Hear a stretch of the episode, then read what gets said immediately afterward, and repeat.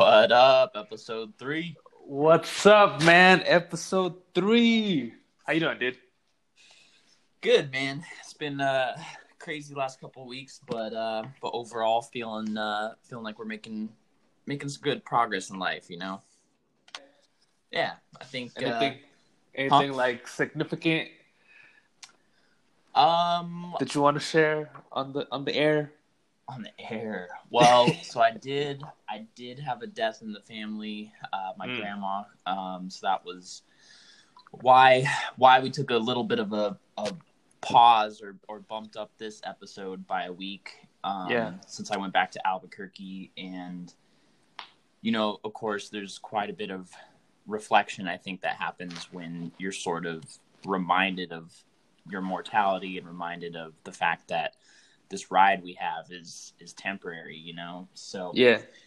So overall good though. Good to be back in Albuquerque with family and friends, and trying to remember to celebrate life as well, you know, I think is important. So that was a good time, just sort of time to take a step back and reflect a bit. But also at the same time, I think, you know, implementing some of the stuff that we read in these chapters most recently, as well as just finding a point where I think I'm starting to feel a little more caught up with some of the day-to-day stuff in my job, and like just trying to tie everything together, I guess, has been sort of where things are at. So I'm actually really interested to hear today, you know, some of the things you've been doing recently, because I saw that you were going through phase 3, 75 Hard, which will be interesting, I think, to talk about in terms of like the why you did that again, and kind of what that is going into that. Yeah. But also too, you know, I think right now there's just a lot of opportunity to continue to grow, which is like the whole point of this podcast, right? Right. But I think it's an interesting time right now with everything that's going on. You know, again, settling into the fact, like in my job, we just got news recently that we're going to have they say the opportunity to work remote, but it's probably going to be like probably mandatory work remote for the next year, you know, till like July 31st, 2021. Wow. So yeah, like kind of wrapping your head around that and understanding, you know, okay, like I feel like to a certain extent, the last couple months have been sort of like trying to put a patch on things or a Band-Aid on things and trying to make it work, you know, until we go back. Whereas now it's like, no, this is going to be the environment for like the amputation future is the solution, you know? Exactly. Like, yeah.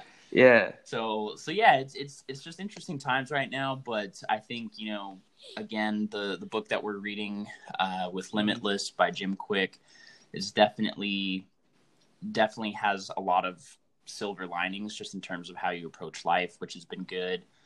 You know, I think there's just kind of that constant reassessment of like where things are at, where you can improve things in your life. I don't know, just feels right now that things are at sort of a good juncture to make progress. So kind of hard to put into words to be honest, but it feels like a good spot. Yeah, you know, sometimes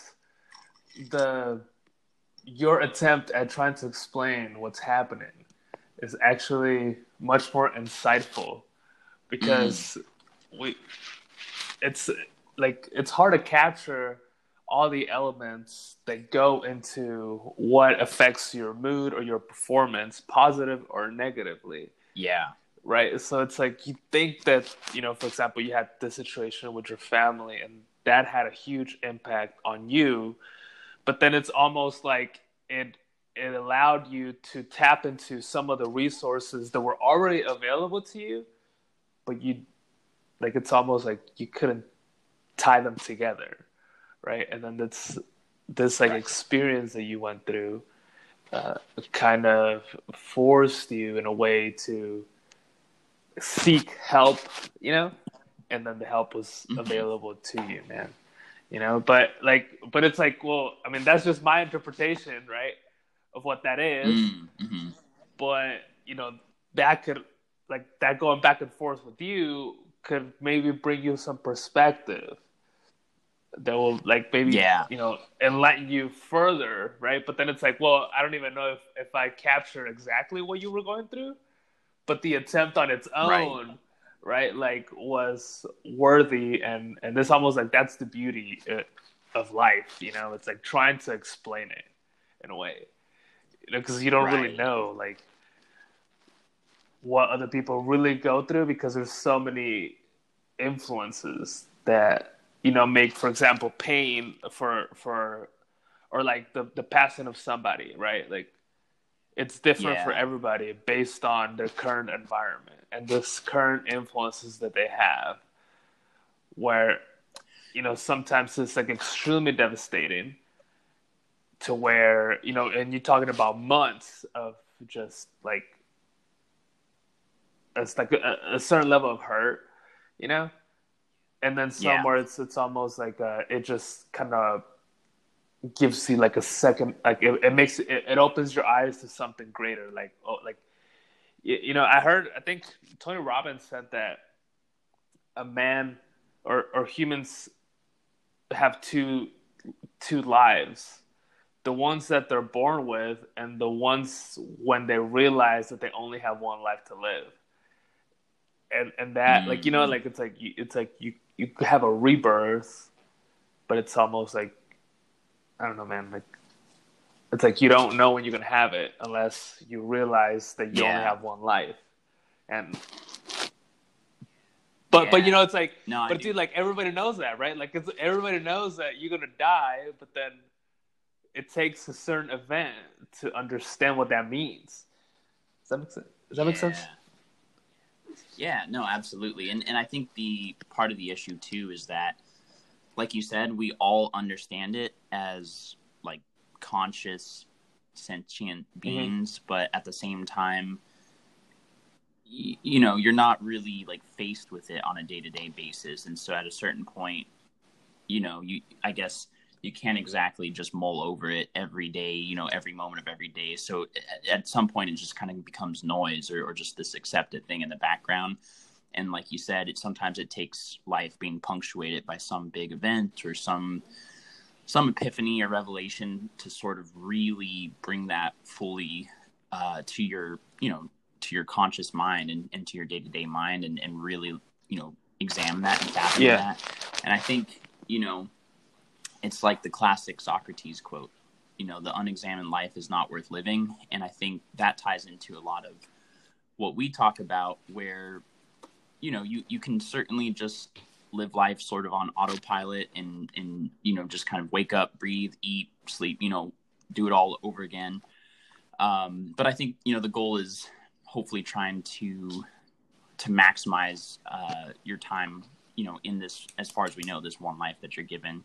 And really, you know, whatever that means for you, like for some people that might be maximizing like the amount of happiness and joy and, you know, everything that you can live. It could be maximizing your impact on others. It could, you know, there's a million different ways you could choose to do that. But I think, like you said, what's unique is sometimes just having that consciousness or having that ability to take a step back and look at life, you know, look at your life, look at the nature of life, and sort of use that as a guide to, you know, what the next steps are going to be. So yeah, it's very interesting. And even what you're saying too, in terms of expressing it, I saw that Elon Musk had tweeted something a while back saying words are a very lossy compression of thought. And it's funny because, you know, again, sometimes like we are kind of constrained by just the nature of language, you know, sometimes it's really hard to try and very accurately convey everything that's going on in your head, everything that you're thinking about and that you're experiencing. Yeah. And so I think that's what's really interesting about like different modes of art, you know, where it could be something like, you know, a speech or poetry or a song or painting or, you know, whatever, but like sometimes you can communicate different feelings or thoughts or emotions differently on different mediums. So it's just really interesting, I think, to think about where, like you said, it's everybody's experiencing things through their own unique lens. And it's hard to really communicate that sometimes. But I think at the same time, just kind of having that sort of ubiquitous understanding is good, because we're all humans. We're all going through the same sort of experiences to a certain degree. And I think being able to convey that and talk about it is definitely powerful. Yeah, well, you just opened this door of thought for me, man. Just and in the sense of just how, you know, you talked about constraints on the words that you use, like the constraints that come from using words, right? Like you're only limited to communicating only based on your ability to use words, right? And right, you know, I've been doing just research on my own, just for my own personal and professional growth, just improving my communication skills and, you know, improving my vocabulary and, you know, to better lead people. And one of the things that I've kind of understood and or coming to understand now, that it really, at the core, the most important thing, the most important skill that somebody could have is your ability to communicate with other people. And you know, not only in, you know, when I studied relationships, like that was one of the most important things. It's like, how do you communicate, right? And when I studied sales, like it's how do you communicate with people? Like how are you're pitching your product? How are you doing that? And then now that I'm studying, you know, organizational and cultures and how to better lead people is communication. It's all about communication. Like how do you communicate and what are you communicating? And the most appropriate way to communicate it, and your nonverbal communication. So, but it's like, well, you know, you only have a certain number of words, but also people only understand a certain level of words. Because, like, how many times have you talked to somebody and be like, dude, I don't know what the fuck you're saying because the words that you're using are too big. Like, or it's something in a completely... Or too specific. Or exactly, where it's like, well, but they're using the, like... a lot of words to try to be as detailed and communicate specifically something, right? But then even that alone could communicate something completely different, you know, where it's like, and it's like it's like we're almost like limited by because we have to use language or words to communicate. And that's, and I like that thought too, because like you said, we're sort of constrained by the limits of language and vocabulary and syntax, but also you bring up a good point that not only, like, you know, a conversation is a two-way thing, right? So there's a speaker and a listener, and that role changes throughout the conversation. But, you know, like you said, just as much as the speaker is constrained by their vocabulary or their knowledge on the subject or their, you know, their knowledge of whatever language is being used, so too, you know, whenever they wrangle their thoughts and eventually get them into words and put them out there, then it goes through like a second filter of constraint where, like you said, the listener, then it's limited again by their vocabulary, their knowledge of the language that's being used, their, you know, understanding. And so you have this sort of these two different sets of constraints that a lot of times, you know, it's really ambiguous or hard to really know what parameters are there at any given time. So like you said, that's why communication, you're absolutely right, is sort of, I think in some ways is almost, I don't want to say a lost art, but it's, I've certainly realized it's something that, as much as I've always thought I've been a pretty good communicator throughout my life, as I've kind of actually, you know, really analyzed it more and examined it more, it's made me realize, oh, there's a lot of pieces that I could really work on that, you know, sometimes I think I take for granted in conversations. You know, I think like, oh, my audience knows what I'm talking about, or they know, you know, these particular like pieces of jargon, or they know, you know, some of the details, like even with the podcast, I got a little bit of super helpful, constructive feedback from a friend that mentioned that there were a couple points where, like, we sort of took for granted that the audience knew the book. Like, we said the name of the book really quickly because we're so used to it and we've said it a million times, and they're like, I don't know, I didn't actually catch what, like, book you guys are talking about, you know, like, so little things like that.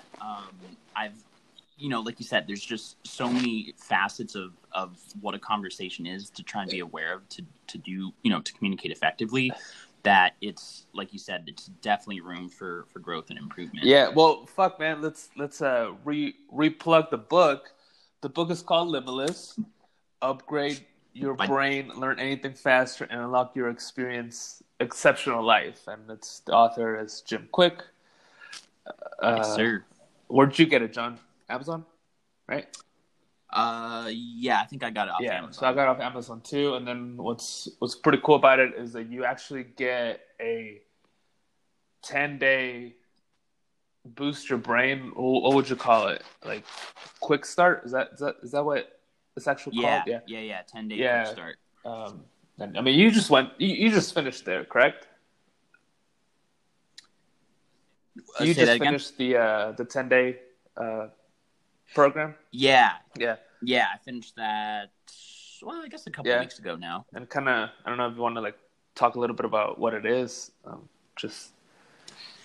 Yeah, I think it's interesting because it gives sort of a, I don't know, almost like a prelude into the book, or sort of like a beginning taste of what you're going to experience in the book, because a lot of it is, I think, stuff that you'll see bits and pieces, you'll certainly see bits and pieces of it in the book, but it's really just kind of like a primer, I guess, a primer to like get you ramped up and start, I think, being almost more receptive to some of the ideas that we cover in the book, in more of like a prescriptive way, because, you know, in the book we talk about a lot of, or Jim Kwik talks about a whole slew of different concepts, like, most recently focus and memory, and flow state and things like that. And so the 10-day quick start program sort of gives you an opportunity to start like creating some habits early on, to start, you know, recognizing limiting beliefs and automatic negative thoughts. And really, you know, kind of, yeah, I mean, really just sort of sets you up in kind of a primer for taking in the book, which I think was actually pretty useful, because you build a 10-day habit, you know, it gives you some direction, it gives you some early concepts to start working through, and then of course you jump into the actual book once you had it. And then I think you made a really good suggestion too, you know, kind of being on that meta level, dude, where, you know, okay, yeah, you're reading a book that's about unlocking your brain's potential, it's about, you know, becoming limitless.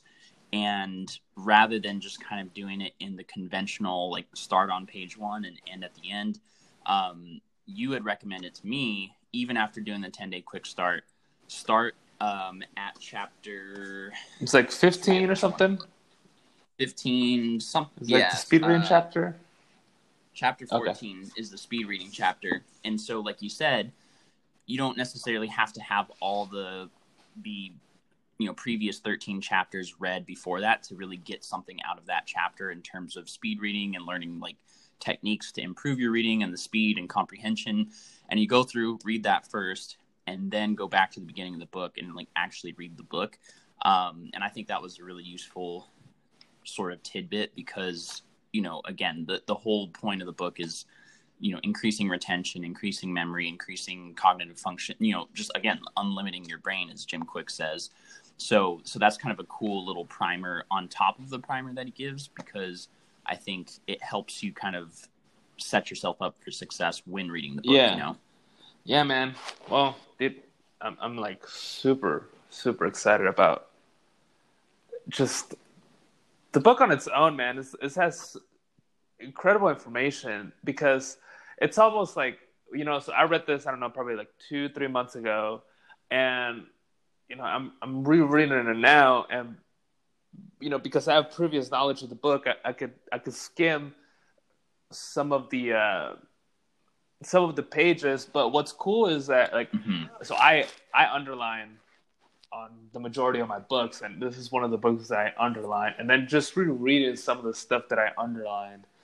And now, like, looking back at, you know, the insight that I've acquired over the last couple of months, it's really, it feels cool, man. Like, and to see just how, like, some of the things, you know, that I'm implementing now because of this book, like the morning routine stuff that he talks about, the like the cold shower stuff that he talks about on here, you know, the finding your purpose, the unlimited motivation. Like how do you tap into that? You know, the new learning, just, you know, like some of the diet stuff that I've done and it really just, you know, understanding the impact that it's had, you know, and I think that's something that I feel like whenever you talk about books with people, it's kind of hard to really grasp the impact that a book can make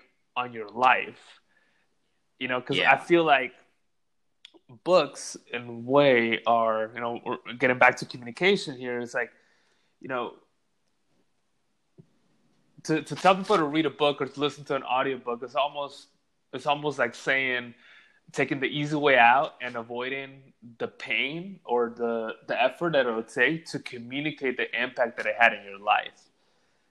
You know, So it's like, oh, well, you having issues with this, read this fucking book, you know? But I feel like with this one, you could actually reference to specific chapters for specific tidbits of information. Like, for example, you know, if somebody has issues with reading, then you could reference specifically to this book, to the specific chapter, where it's not like just like read the whole book and maybe you'll find the answer that you're looking for, but it's like, no, in this book, this chapter, they address this thing. And I feel like it allows you to have a better communication. It's like a better communication tool, right?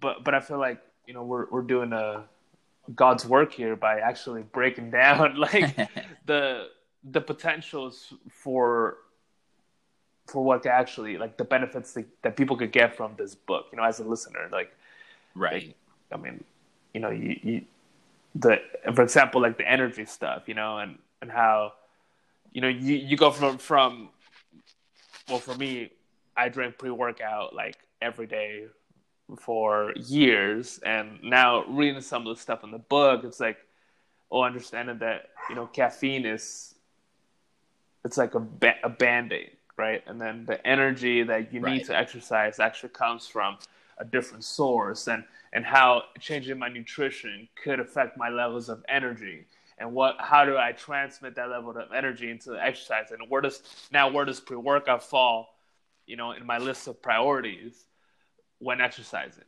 you know, and just you know, just things like that, man. To me, it's just like very interesting. Yeah. Yeah, and I mean. Even, I guess, kind of a good segue into the chapters that we covered most recently is I felt, like you said, a lot of the energy, motivation, purpose, topics like that have been super, super informative and super helpful. And like you're saying, you kind of, different perspectives or different people could take away maybe different areas of particular significance or focus when reading the book. So just as you mentioned how powerful, you know, pieces like energy and purpose and motivation were for you, for me, I think a lot of those were certainly insightful pieces of the book. I think some of the more recent chapters, so the ones that we covered, just to recap for the audience, were chapter 9, small simple steps, chapter 10, flow, chapter 11, focus, and chapter 12, study. Mm-hmm. And some of the pieces that were covered in those particular chapters, I think, are things that have been really pertinent to, I think, some of the challenges that I feel like I've been facing recently. Like, for example, my job, I'm a recruiter, and so the nature of my work is very... You have to be very, very structured, ideally as disciplined as possible with your day and your time. There's a lot of things going on all at once. You know, you're managing, for example, I have a queue of candidates that I work with that's over 600, I think close to 700 people now. And, you know, on any given day, I could be talking to dozens and dozens of people. And so it's like, how do you try and wrangle in all those conversations? How do you stay organized? How do you stay just honestly, like stay stable and stay sane? And so, you know, for me, I've noticed I don't know if it's as I've gotten older or as, you know, I've kind of grown into a society that's becoming more and more technologically integrated with all aspects of life. Yeah. I've noticed I get a sense of kind of what we talked about in one of the earlier chapters with, you know, digital distractions and digital deluge, those types of conversations. I've realized I get like very, very easily distracted, very easily anxious mm-hmm. and overwhelmed mm-hmm. with just feeling like there's too much going right. on. There's too, like, not knowing where to start, not knowing how to tackle some of these things, because I just know I've got a backlog of things to do and new emails are coming in every minute and, you know, that sort of thing. And so some of the material that was covered in these most recent chapters, I think, was super, super interesting for me in particular, because, you know, he does specifically talk about, you know, the brain as a muscle, multitasking, and how that kind of factors in with efficiency, you know, tackling anxiety and those anxious thoughts. Mm-hmm. So definitely excited to talk about some of the things that we covered the last couple of weeks in terms of reading, and talk about those today, because I know to a certain degree, since you've read the book prior, there's probably certain pieces that you've already kind of implemented, yeah. but then also, just like you said, going through it again, mm-hmm. I'm sure there's been some useful nuggets to kind of pull out of that and really focus in on moving forward. So yeah, kind of curious, I guess, if you had any like big takeaways to start with, or if you just kind of wanted to go through chapter by chapter or what? Yeah, well, I guess like I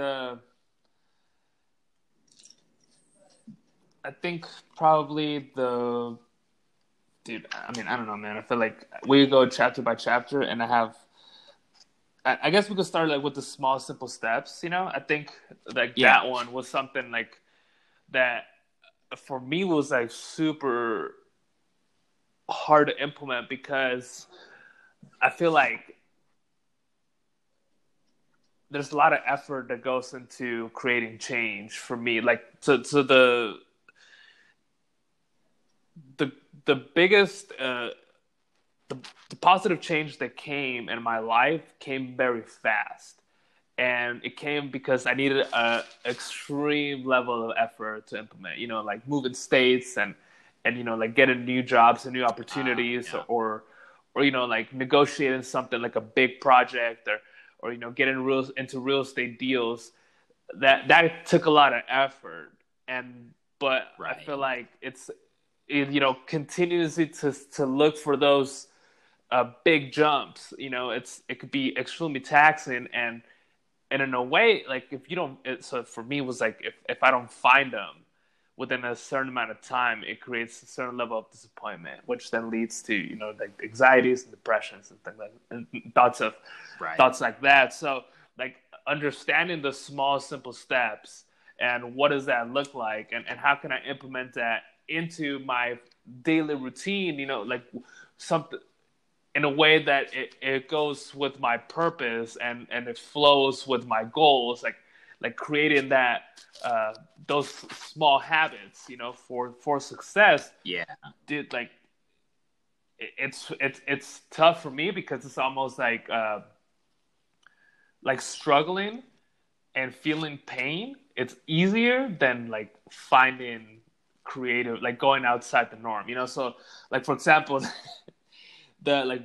for me, it's hard to be kind to myself. Like I'm a very like mean person, you know? And, mm-hmm. but because I feel like I used to think that it was the only way that I was able to progress, you know? But it's like, right. if I'm not fucking doing good, then I'm a piece of shit. And then I'll torture myself until I created that change, you know? But then it's like I kept living on this fight or flight mindset, yeah, you know? And it's like, well, like if I don't have to, if I feel like I don't have to fly anywhere, then like I'm gonna fight until I have to fly again, but like I will make yeah. myself just find these leaps, you know? But it's like I was just feeling guilty, you know? Just like yeah. feeling guilty because not meeting my expectations. So like, you know, in that chapter, like I remember, and even, you know, even now, like I taking like the small steps, like doing one or two things, you know? It's like for example, like the this podcast, like we're gonna try to do a podcast every week, right? Like that's our intent. But it's like I am more excited about every week having one podcast than by saying like, oh, we hit this number of listeners or we hit this number of subscribers. So like I'm gonna find enjoyment in like us making these episodes because like I enjoy having these conversations, like I enjoy learning and sharing what I've learned. And like that is my goal, as opposed to like this small step every week, as opposed to I'm only gonna be excited when we hit, you know, like 1 million subs or like 1 million downloads per month or whatever, you know. So it's reframing that approach and then, you know, implementing other things, like trying to make, you know, like one or two like steps towards the bigger vision, as opposed to just aiming for that vision and understanding that I don't have it yet. And then aiming for a vision, then I don't have it yet. And then it's like, I want to go, you know, I don't want to make this amount of money or, you know, like do this for a living, but like, I'm not there yet. So fuck me. Like I want to, you know, so it's like, just a lot of reframing, you know, like, and creating the right habits that again, like create that flow into where I want to go, you know? So. Yeah, definitely. And I think that's kind of, this is a good, good example of how, again, like different perspectives will pick up slightly different things from the exact same material. I think everything that you mentioned certainly, you know, is obviously a very direct takeaway from that chapter. And at the same time, it's interesting to see some of the differences in, I guess, kind of like where each of us honed in on, because I think everything that you mentioned, you know, makes a lot of sense based on your experiences. And I think for me, while I had the same general takeaway, some of the things that really jumped out to me just because of, I think, where I'm at right now with, you know, being in quarantine and like not having gone to the gym in a while, well, and since like March now, since they shut down the gyms here in Austin, and like having to make do with, you know, since I don't have a at home gym, having to make do with like resistance bands and calisthenics workouts and stuff, which are great, but it's not like what I really enjoy, you know. It's not one of the things that I liked most about going to the gym and like doing bodybuilding style training is that sort of, you know, they talk about in bodybuilding, the mind to muscle connection.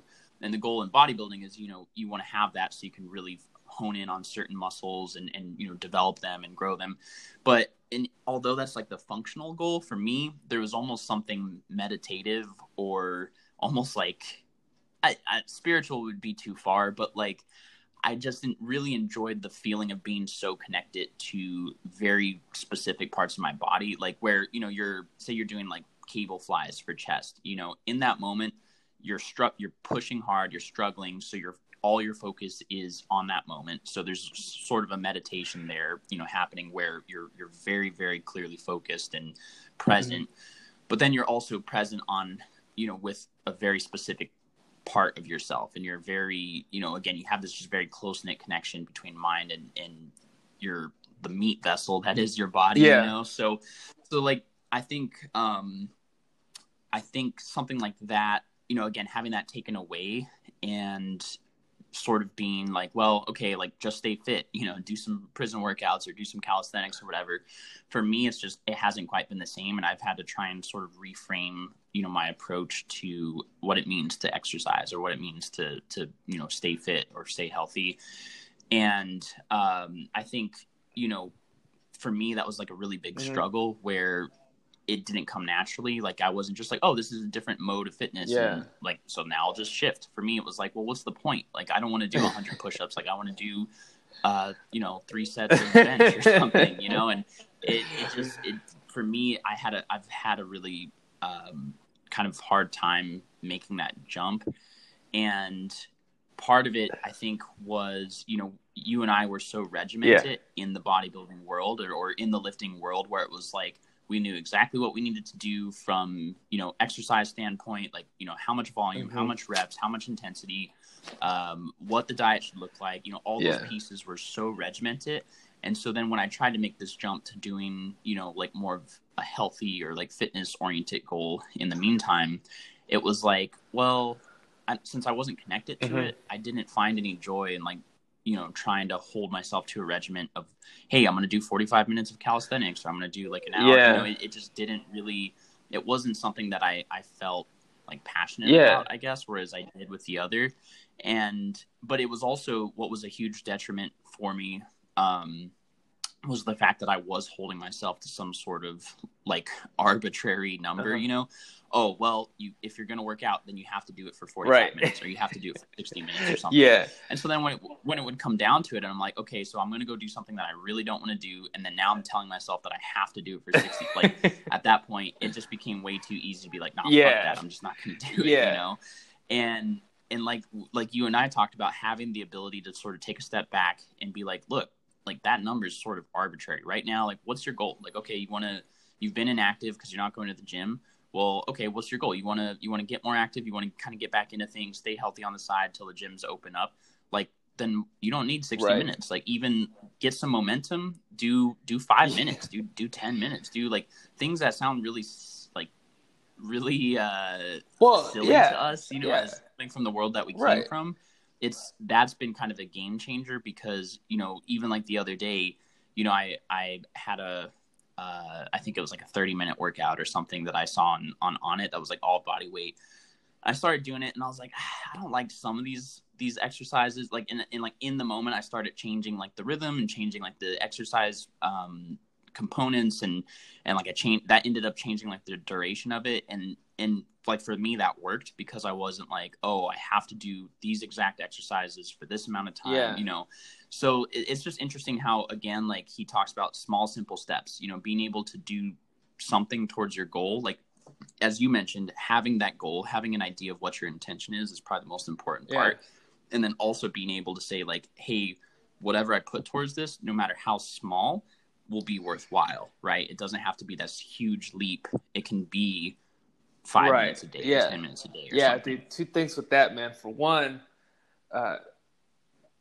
you know, how much can you bench is a very important question. Nobody fucking asks how many push-ups can you do. Okay, so like, nobody fucking cares anyway, you know? So I just wanted to make that clear, like, don't forget, I guess, you know, like it's an important question. Like it's a very valid question. But you know, so like so exactly what you were saying, right?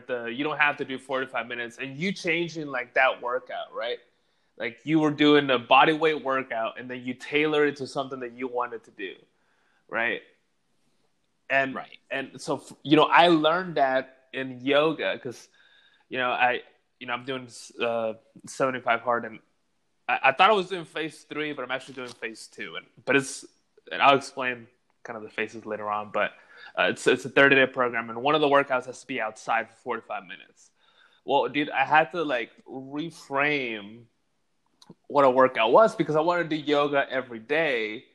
But then I had to question like, what is yoga? Like the fact that I can't fucking sit on the ground, dude, like, that alone, it's like it's super uncomfortable, and it's like, okay, so I probably should do this because I can't do it, you know. And then I started just like spending time on the floor, like just not really not in like one position or doing like yoga per se, but just like well, fuck, man, like I can't sit on my butt and cross my legs to save my life. Yeah. You know, so like I would try to do that for 45 minutes, dude. It was fucking painful and miserable. Right. And I was like out of breath and shit just by sitting down, and like super humbling, you know? Huh. And then I started doing like the 45 minute yoga sessions. And I started thinking, one of the instructors was like, adjust. Like if this is too fucking intense, like adjust. And that just made me think, like, dude, I don't have to follow the class, you know? Like, I could just hold this pose for longer. And similar to what you were saying, which what I think is very important to explore a little bit, is that, like, in yoga, they say, like, you showing up, like, that's half the battle. But then, you know, it made me think, and it's like, well, like, you could have not exercised, period. You know, and then like the fact that you're following somebody's workout plan or this program provided by Onnit or this class that you're taking, like that is only to influence you, but it's not what you have to do. Like, you don't have to follow everything on the class, you know, like, and you don't have to only take that class, or you don't have to even take the full class. It's like your intentions, though, like your goal is to get a good workout, then that should be your primary focus. And if it takes for you to deviate, or, you know, to maybe do less or do more, then so be it. And like, and that right. That act of defiance, right? Like, shouldn't be an act of defiance, because there shouldn't really, like, you shouldn't, right. Like, it's so easy for us to kind of fall into this parameters of what we should and shouldn't do, you know? And I think a lot of it might come from bodybuilding, you know, because like you're used to like, okay, like on this, like, what is your split, or what is your training approach? Like, arms, do you arms on its own day? You know, do you do like, you know, they have the squat every day program, or, you know, they have the, you know, push pull legs off, or, you know, the meathead one, you know, they have blood and guts. Like, you have all these different styles, and you feel like you have to follow it. Like, you know, it's like you identify with, for example, blood and guts, and it's like, okay, well then you only live 4 days a week, and that's it. You know, because you have to follow blood and guts, and or, you know, like, or it's like, oh, like I'm bulking, okay, well you don't do cardio then, because your heart rate is gonna get you high, and then you're gonna burn more calories, and blah blah blah, like all this fucking bro science that comes behind it. You know, then it's like, well, like the like having like an original goal and like an intention to just be healthy, like you should expand on and do what you can do, not what this fucking class tells you to do, you know? And like, so for me, it was like a very like liberating experience, you know, and I didn't realize how much of an impact those constraints were, like, like how much it prevented me from pushing myself maybe to the next level, or actually like doing things that actually benefited me specifically, like that made me a better person, or made me stronger, or actually made me reach my goals more efficiently. You know what I'm saying? Right. So yeah, man, like it's crazy how it takes, like, what does it take, you know, for you to make that realization? You know, that being healthy is something like that is essentially like a level of effort that you have to put into your health, right? Like, right.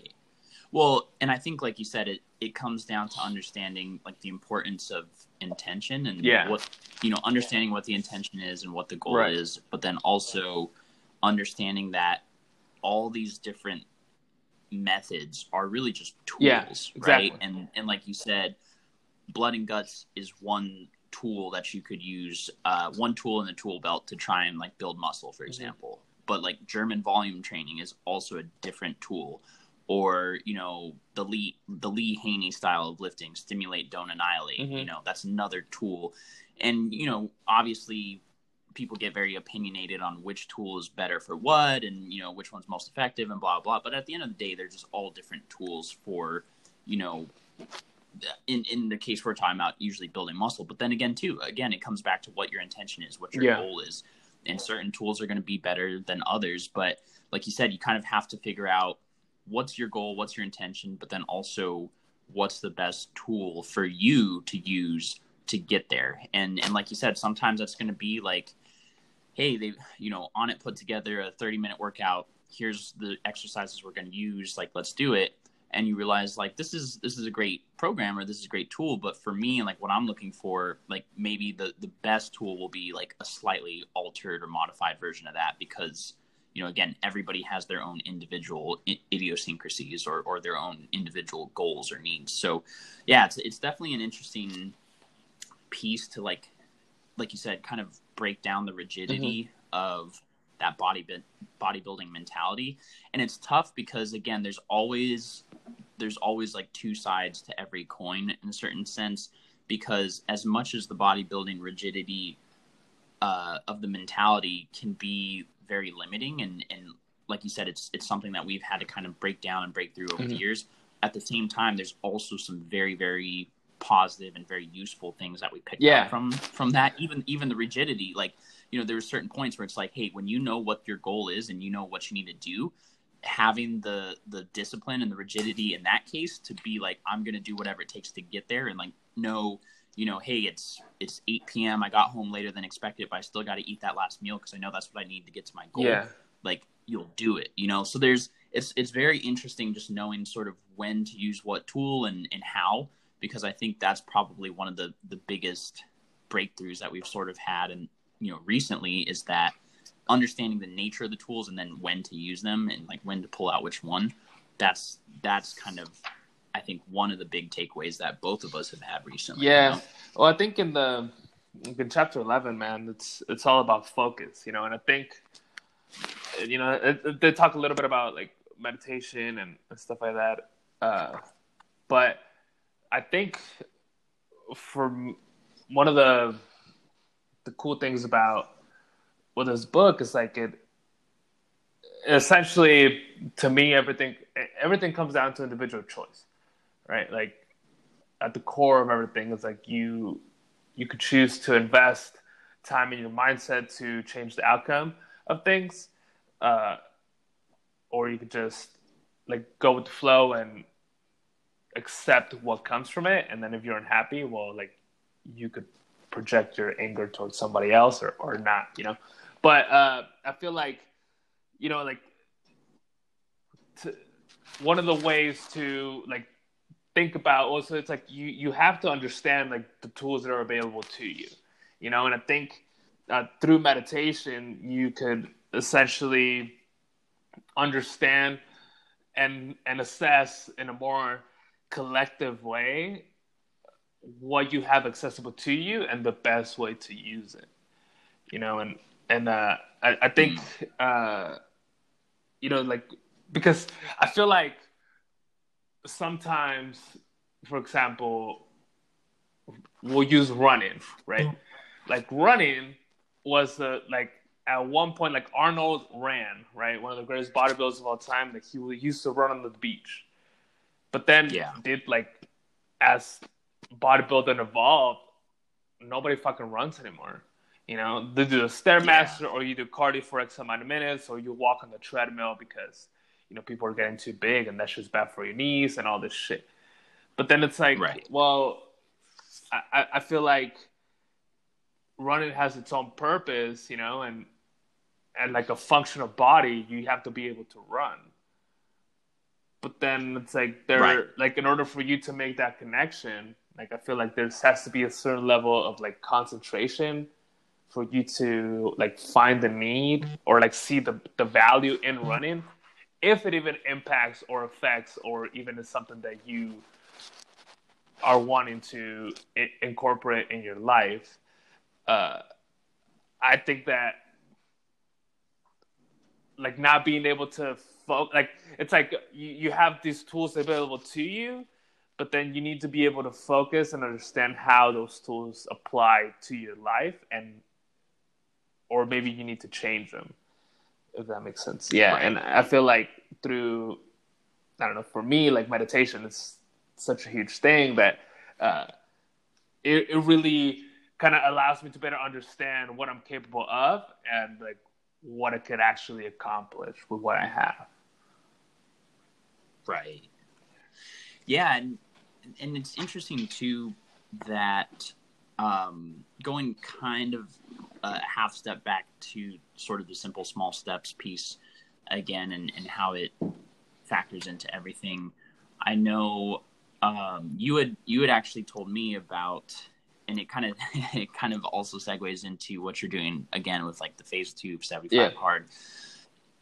It goes back to Andy Frisella, who, you know, he's got his own podcast, super successful entrepreneur, owner of a couple companies. He was talking about on his podcast, the power of the power list, right? And you had told me about that when I was kind of in a period where, you know, feeling a little bit sort of similar to how things have been recently, where, you know, feeling a little overwhelmed, feeling like there's a lot on your plate and it's hard to kind of figure out where to start. Yeah, exactly. And I thought it was really interesting. So you pointed me in the direction of that podcast, the MF CEO podcast. And I listened to that particular episode, and it was interesting because on that particular episode, he talks about keep it super simple, like just what, like we're talking about, super simple, super small, develop a habit. Mm-hmm. Right. And if I'm remembering it correctly, I think he said for his power list, and what it is he's saying, like, distill down what you need to do for your day. Like distill down three things that you want to accomplish, three goals that you know would make your life better or would get you closer to your goal, or, you know, whatever your purpose is. And he says, just write down three of them and three things that you can do every day. And that's your goal. And if you get there, great. You know, if you don't, like, obviously work towards it, but keep it super simple. And I remember, I think if, like I said, if I remember correctly, I think the guest on the podcast at the time was like, yeah, definitely. Like, I actually do like five, and was kind of touting the benefits of doing five, like expanding it out a little bit. And I think Andy Frisella was like, that's good if it works for you, but I want to emphasize, just like, definitely do not shy away from just doing three. He's like, I know, you know, for some people you're going to want to naturally be like a little bit of an overachiever, or you want to push things a little bit, but he's like, do three. And I remember thinking about it at the time, and I was like, yeah. Like, that makes sense. Like, but I probably agree with the other guy. Like, let's throw five on there or whatever. And when it came down to it, the efficacy of, you know, again, setting small goals and achieving them, honestly, the efficacy of setting three small, like, important goals, or things that you need to accomplish every day, I did find was much more powerful to me than trying to expand it out into five or more, because five, once you start getting up into those higher levels of steps, then it just sort of starts looking like, well, here's my agenda for the day, or here's, like, you know, here's my to-do list. Whereas the three is, it's like, here are three small, tangible, actionable goals. And I know if I do them, that'll be a successful day, or that'll be a step in the right direction. And I just thought that was super interesting, because, again, like, it's easy to slip into that mentality again of, like, I need to do more. Like, if I'm not doing more, then I'm not doing anything. And like you said, like, you're like, you have to be able to reframe your mind where it's like, no, doing nothing is doing nothing. Like, you know, doing three things is a hell of a lot more than doing zero.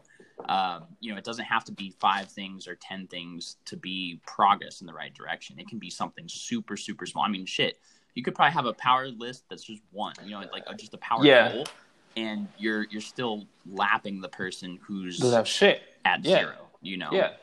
So I don't know. I just thought that was a really interesting, like, kind of coming full circle, you know, because that was something that you and I had talked about months ago. And then, you know, coming back into this chapter with Jim Kwik's Limitless, you know, that was something that kind of jumped out to me right away from the reading, is like something like the power list, where, you know, again, small little goals, but done over time, done enough where you can develop a habit, becomes super powerful, because eventually they become part of your day-to-day or part of your habitual nature.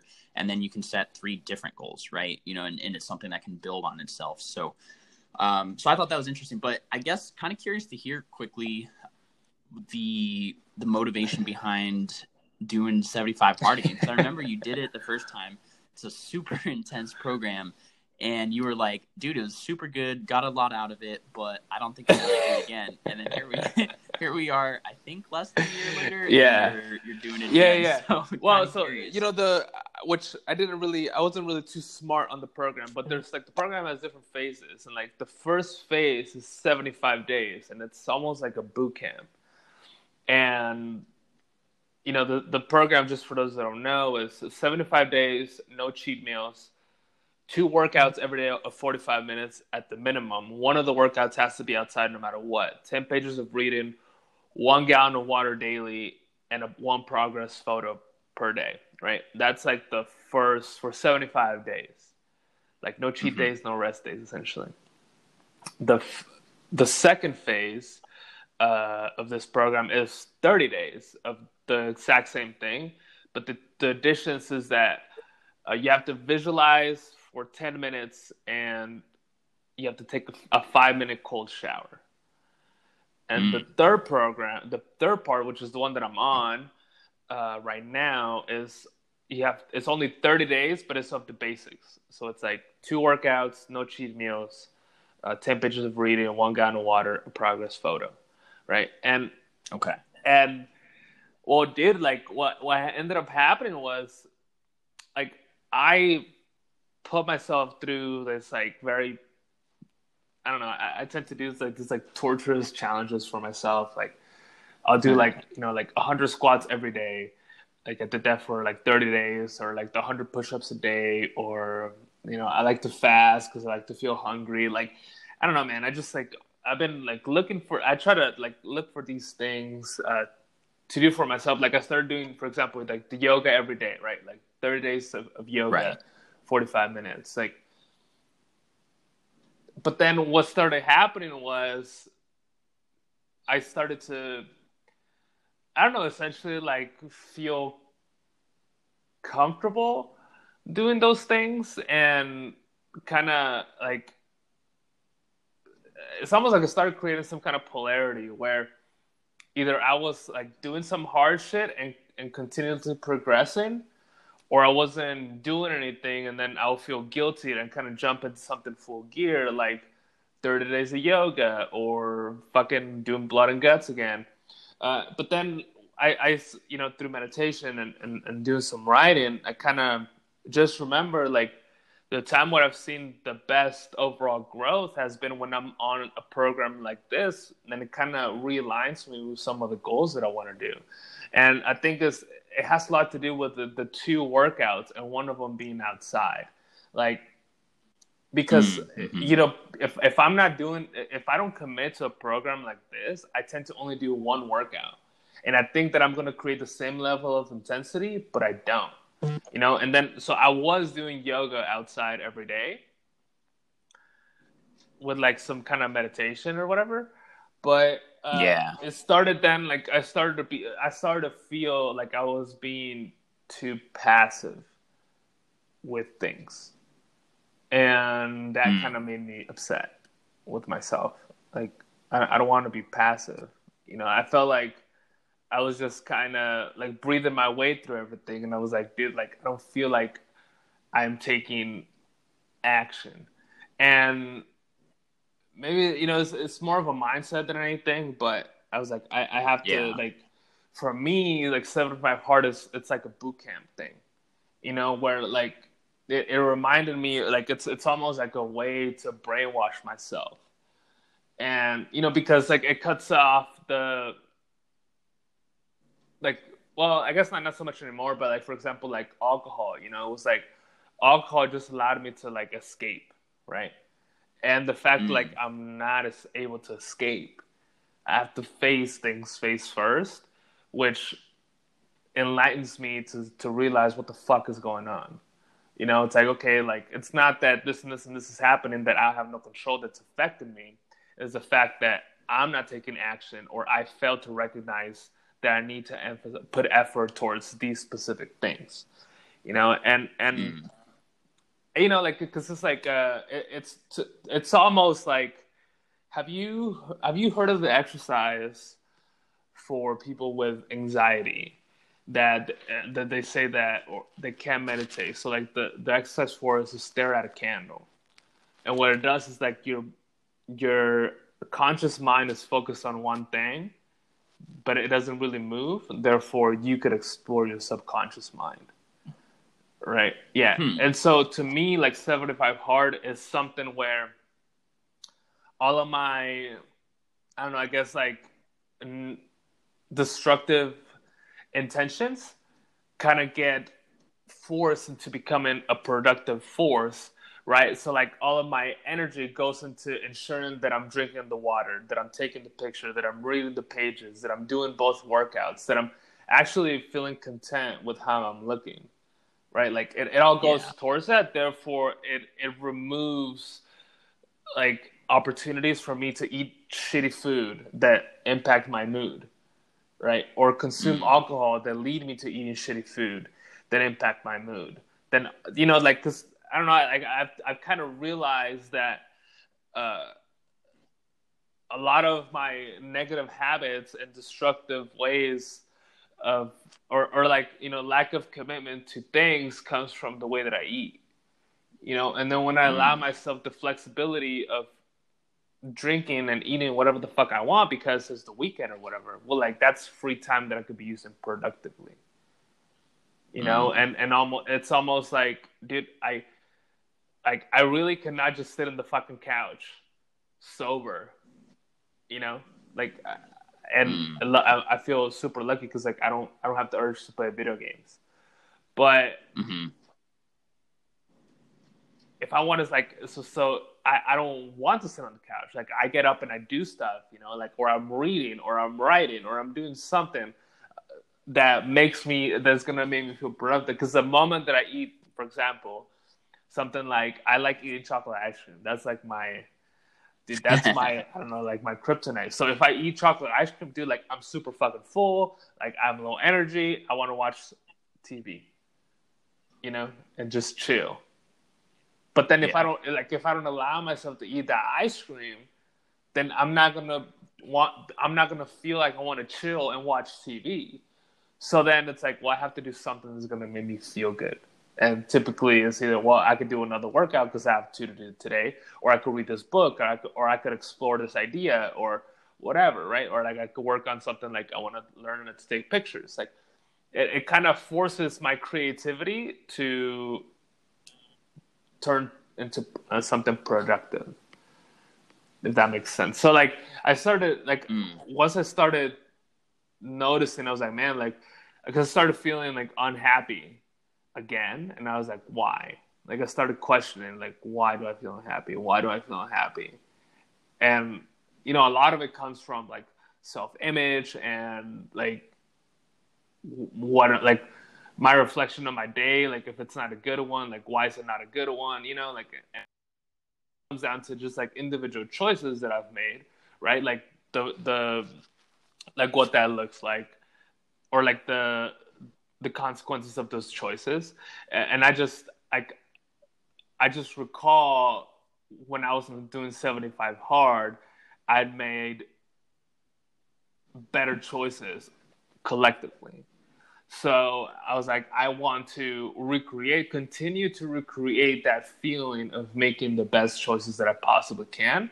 And it's just like, for me, like, I don't know, it's almost like 75 Hard is like,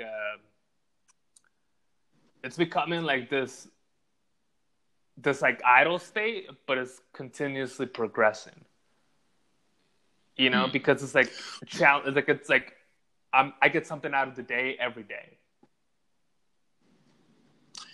What do you think because I think in a couple places there, you really focused on, like you said, progression and productivity and sort of keeping the ball moving forward, so to speak.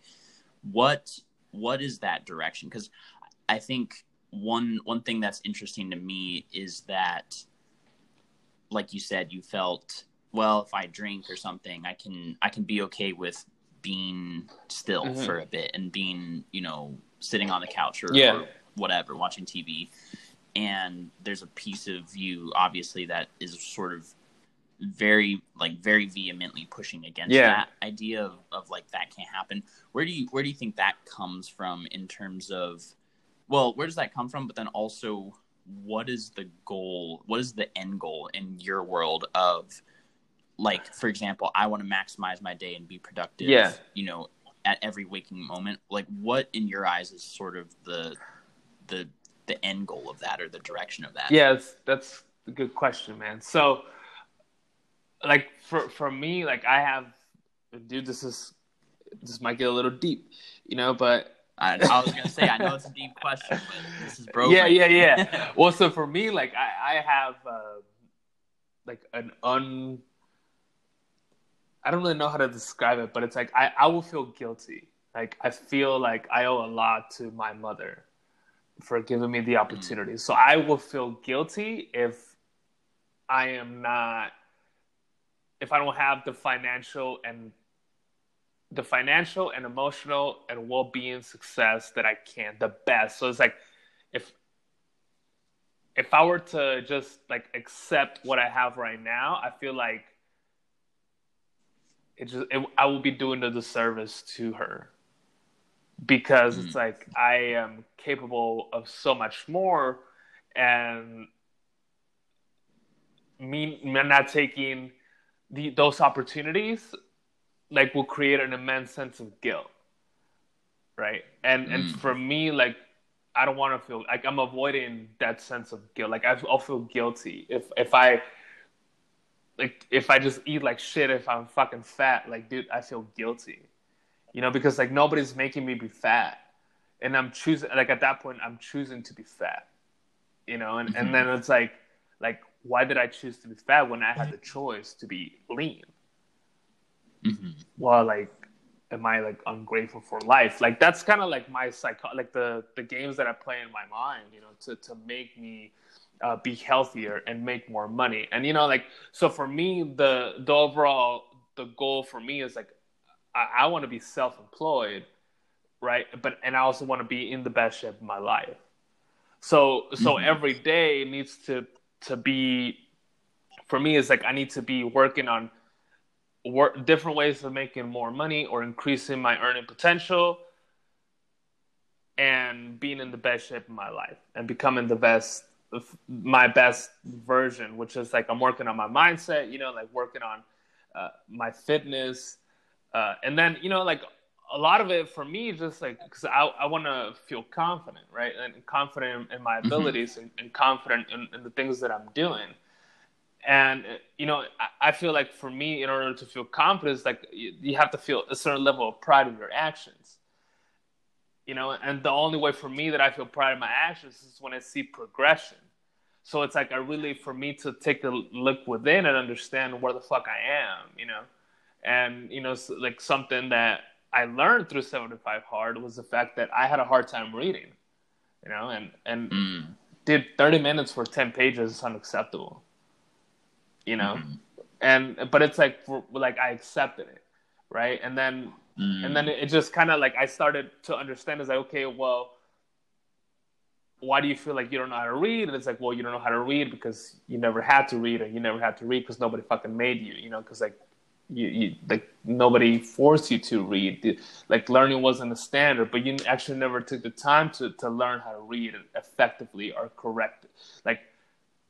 the correct way, right? So then it's like, okay, so I found out how I can improve that, you know, and it's like, okay, I could take a speed reading course, and going from, I could read 130 words per minute to now I'm reading, you know, close to 500 words per minute. Like, okay, I could continue to improve on that skill. And what does that mean? Well, I'm going to be smarter, you know, like I'm going to increase my ability to retain information. I'm going to be able to spark conversations with different people. Like, all those things, what do they do? Okay, they increase my earning potential. You know, like, I get to know more the quality of conversations that I'm having are a higher caliber, right? And it's like, okay, that's the networking opportunities are endless now, you know, and I'm continuously improving in that way, right? But it's like, so it's like, now I could feel proud and talk about I'm reading, and it all comes down to like, well, I didn't know how to read, you know, 6 months ago, I had no idea, you know. But it's like, now I took the speed reading course and I'm reading more and more and more and more. So it's like, now I feel proud on the things that I'm learning about, regardless of what the fuck I'm learning. It's like, I'm learning something, and I didn't know how to do this, you know.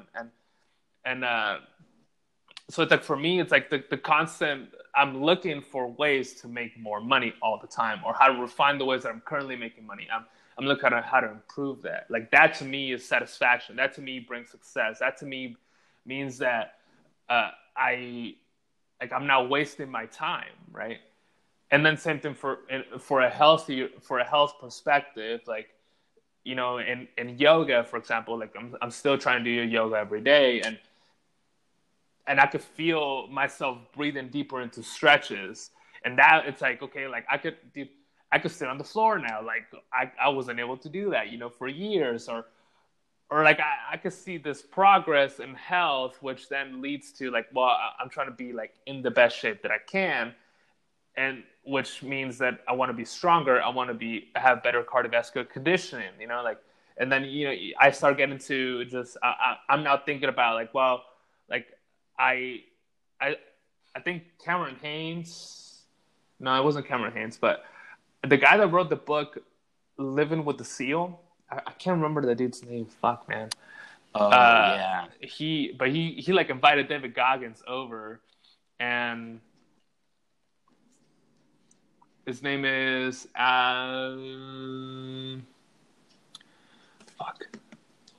I'll pull it up. I'll be Jamie. Oh, cool. Oh no, Jesse Itzler. Yeah, Jesse Itzler. That's the name of the author. Well, that sounds great. So like on his Instagram, he talks about like you're never too tired for your kids, right? And then it's like, well, what does that mean? It means that you have to be in pretty good shape because like I know that my life is not gonna be easier, right? And then like me being on top of my game mentally, it's physically demanding, right? Like, right. And having these conversations, for example, if you were like, if me, you were to talk like this for 8 hours, dude, I'll be fucking exhausted. You know what I'm saying?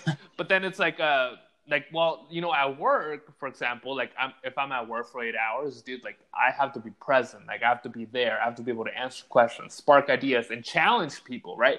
That takes effort. So I'm learning how to cultivate that energy so where I can continuously be at 100% over and over and over and over and over again.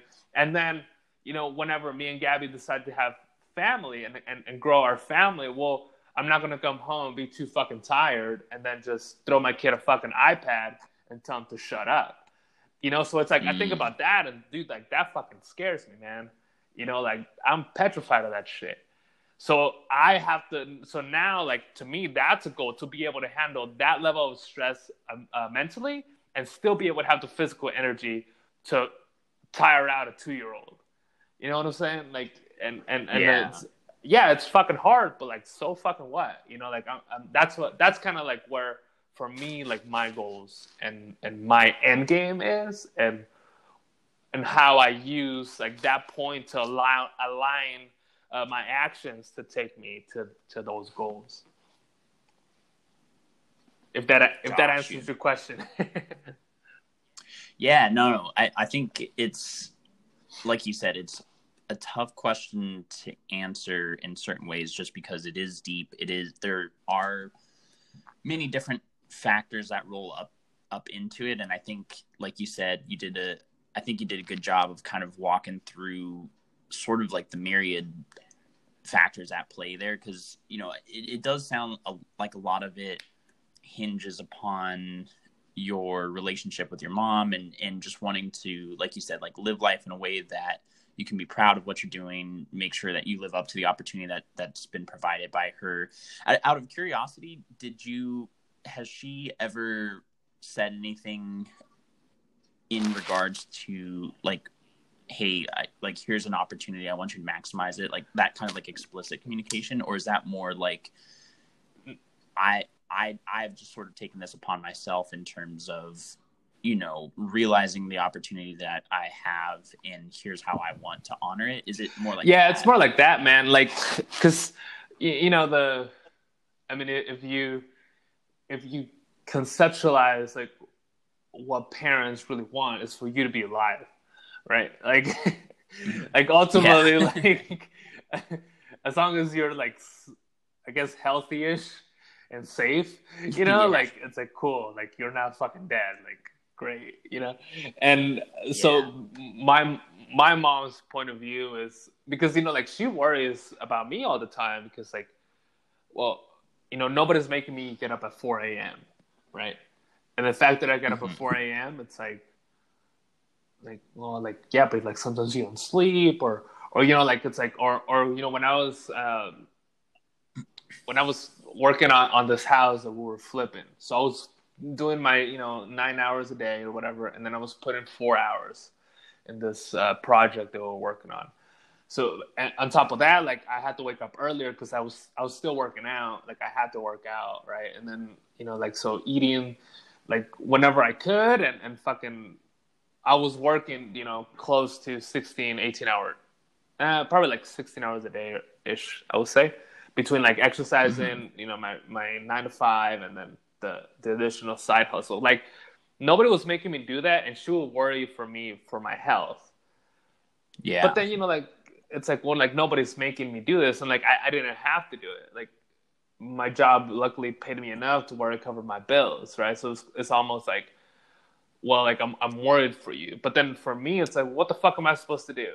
Like, sit here fucking comfortably and, like, not try to do anything with my life? You know, like, I'm only 20. I was, like, when I first got into real estate, I think I was on, like, 20, 25 or 26. Like, what am I supposed to do? Just accept it, you know, and then be content for the rest of my life? Like, being content is boring, you know, to tell you the truth. And so it's like, you know, for her, it's almost like she would much rather for me to just, like, play it safe and be, like, healthy.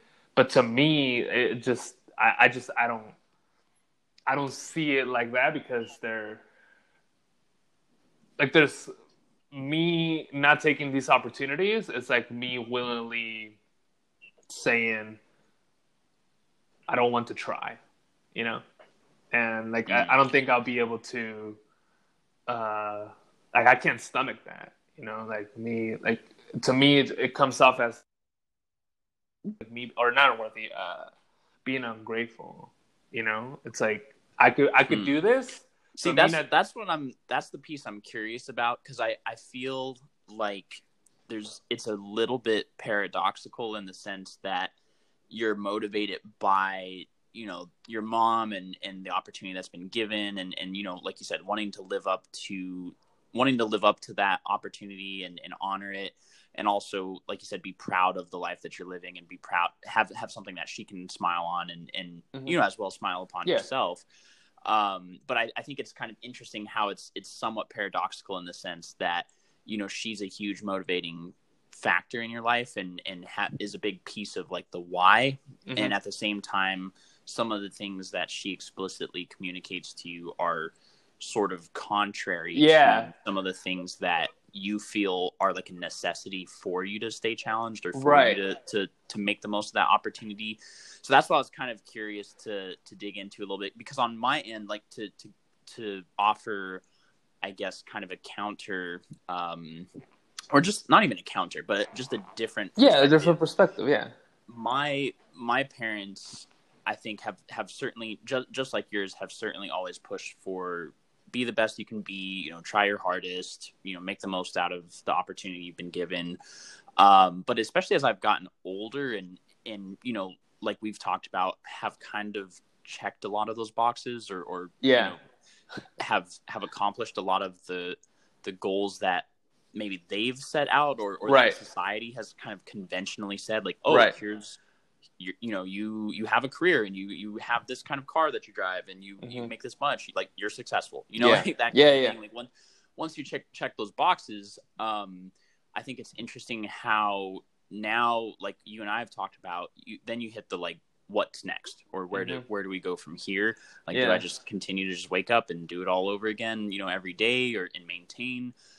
And I've kind of seen, like, in my pursuit of getting to where I'm at, and you know, obviously I'm not, like, nearly anywhere, like, close to what I would consider, like, super successful or anything like that. But getting to where I'm at from, like, sort of in some ways, like, a conventionally successful definition, my mom has kind of seen the toll that's taken on me to get there. And like you said, like, the sleepless nights, the grind, the sacrifice, and especially where I'm at now with the demand of kind of upkeeping where I'm at. Yeah. In a lot of places, I think she kind of has explicitly advocated for, you know, trying to find more balance, kind of like what your mom is saying, like, trying to find more balance, trying to focus on, like, health and things that in her eyes, I think once you check those boxes, once you achieve those goals, like, what's left. And for her, I think what's left is things like family and happiness or fulfillment in life, you know, on an individual basis, things like that are a little bit harder to quantify than like, hey, I make $100K a year or something like that, you know? And that's kind of interesting, because I've felt that paradox too, where, you know, like, my dad, for example, he really pushed. I remember, this is before I'd even graduated, like, high school, I'm pretty sure. He was talking, like, about, you know, hey, here's like a road you can take. Like, here's how you can be successful. Like, you graduate high school, and then go get your bachelor's, you know, because that'll open up so many doors. And like, once you get your bachelor's, like, yeah, it's going to be tough and all that. But like, once you do that, dude, it's just 2 more years and you get a master's. Think of all the doors that'll open from a master's. And then just from there, a couple more years, dude, you could have your fucking PhD and like, you know, like think like how fucking successful are you then? And like, blah, blah, blah. And it was funny because there wasn't like a ton of rhyme or reason to it. Like, yeah, obviously if you have a higher education, you have a higher degree in general, like you do start seeing more doors open up for you. But at the same time, like, if you do it with some intentionality, right? Like if you do it in pursuit of something. And it was just kind of funny for him. I think it was more of almost like a status thing, you know, where or like a socioeconomic thing where it's, oh, you've reached this like pinnacle of education, so therefore you've made it, or you've reached. And it's just funny because again, it's like, well, like why would you get a PhD? You know, again, unless it's in specific pursuit of some field or some goal, you know, personal or otherwise, then like, what's the point? And I think for him, it was, again, like sort of a status thing or like, hey, if you get to that point, like you should therefore just definitely be making money just because you have the PhD. Yeah. And it's like, you know, when you hit a point where, you know, you sort of either going that route or through other routes kind of hit, you know, check that box of being conventionally successful or whatever to a certain degree, then it's just like, again, you're kind of left with, well, like what now or what's next? And I can see like now that we've gotten older and like now he's retired and now my mom is getting closer to retirement and, you know, she's starting to see the realizations that they've had and the experiences that they've had start being echoed in their kids, you know, and in me. It's sort of, I feel like, changed their perspective in certain ways where before it was like success, like work as hard as you can, like, you know, like do everything you can to just basically like squeeze out every piece of hard work in life. And now it's kind of like, I think especially with my mom, she's seen in these later years of her career where she's like, well, what is, especially when you're grinding for somebody else, like, what does it all amount to? And she's like, man, I feel like I'm losing years off my life, you know, really grinding because I'm, you know, I'm just stressed at work and like, I'm not getting anything out of it for me. And so it's just, it's really interesting how like complicated the whole situation is, because I think, you know, for me now that's caused a lot of introspection where I'm trying to figure out like, yeah, what is the meaning? What is the purpose of, like, what do I want to do? You know, do I want to continue to wake up every day and being like, yeah, cool, like I've made it to this point, may as well just keep going further in my career or whatever the case may be. Or is there something different? And I think that's what like my mom has kind of alluded to, where I think she's kind of pushed a little bit more for like happiness and fulfillment in life, as she's experienced more. And as she's kind of seen me, you know, start hitting some of the milestones, I guess, that I've hit in life. And I don't know, it's weird. It's just, I was just kind of curious to, like I said, highlight that piece on your end, because I did notice like that same sort of paradox where, you know, again, you're motivated by your family and you're motivated by like some of the conventional goals that they've put in front of you. And then at the same time, as their, you know, as those goals change or as their thoughts change, it's like, well, how do you grapple with that, especially in a case like yours where I feel like you said, she's saying like, no, sleep more, and you're like, what the fuck? Yeah, well, I think a lot of it has to do with like, just to reference the book again, man, like chapter 7, the purpose chapter, like being able to go through some of those exercises and understand what you link your life purpose to, I think could alleviate, because I think like that's something new that I've developed, right? Like, to where for me to for example, to achieve any kind of financial success, I associated pain and sacrifice with it. And I mean, it always works, like for sure, you know, fucking wake up or go to bed like 6 hours later, you know, or like 4 hours later, and then grind during those times, like either studying or trying to like structure deals or whatever, that you can make a lot of money that way, but then you're sacrificing your sleep, right? So then it's like, I wanted to like really understand, how can I truly love what the fuck I'm doing? You know, to where on my fucking free time, I'm always seeking these opportunities to get better and to make and to create the success that I want, which has a lot to do with health and money, right? So then, like, understanding, like, the purpose, like, for me, like, to be healthy and wealthy, right? Like, that's a goal of mine.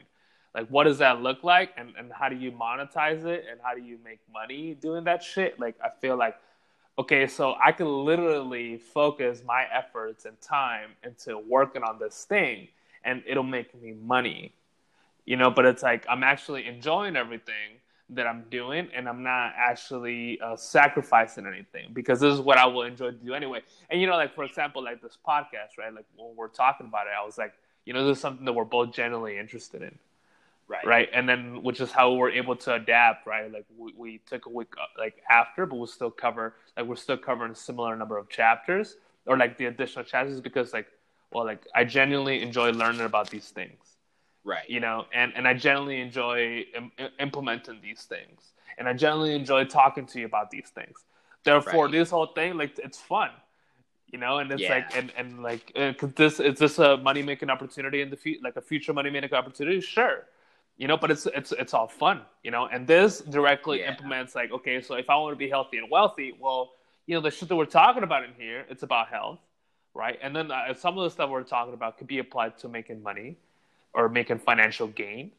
Therefore, this, you know, this whole thing is 100% tied into what I want my purpose in my life to be. And, you know, as because this be considered work to somebody else. Like, sure, you know, the fact that you have to carve up X amount of time to make sure that this podcast flows. Like, yeah, man, maybe to somebody, but if I'm fucking enjoying it, this is cool, man. You know, and then it's like there isn't a lot of sacrifice that goes into it. You know, but I'm doing something that I enjoy doing on my free time. Like, and to me, like, finding ways, you know, that or different ways that I can monetize the things that I actually enjoy doing, but actually, like, understanding what I actually enjoy, which is something that, dude, I didn't really realize that I was so removed from. You know, like, what do I actually enjoy? You know, I was like, holy fuck, man, like, I'm like achieving all these goals that I think I have to, but, like, nobody's making me achieve them, and I think that I have to do these things to be a certain status, you know, but it's like, well, like, there's a meme behind it, but I don't even know what it is, you know? So, like, man, it's just, I agree with you. It's very interesting to kind of see the paradox, but I think, you know, like, I think understanding, for example, the chapter 7, you know, talks about purpose. It really, you know, it really goes into, you know, how, like, it talks about just, you know, him spending a lot of time learning, and it'll take him forever to learn. But then once he learned how to learn, then it became fun, and that became his purpose: teach people how to learn. Right. And so then he was learning how to learn, which he enjoyed it. And then I don't know, maybe you spend less time actually on it, but you actually get more out of it, right? Because you're doing things for fun, like, that you actually enjoy. So it's a very, I think, like the define what you love and you never work a day in your life. Like, it's a very vague concept, and I don't think it's understood very well. But I think, like, in this chapter, he does a very good job at attempting to understand it, you know? Yeah, definitely. Yeah, and like you said, even kind of getting to, you know, the chapter on flow and flow state, how that, like you said, ties into it.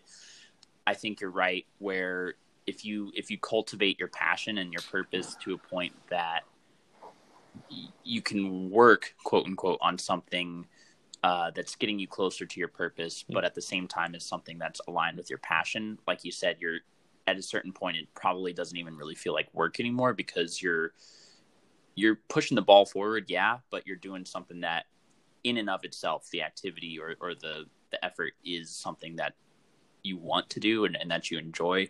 And like you said, one of the like, I guess, byproducts of that is that flow state, you know, where it has to be something that's challenging. It has to be something that's stimulating.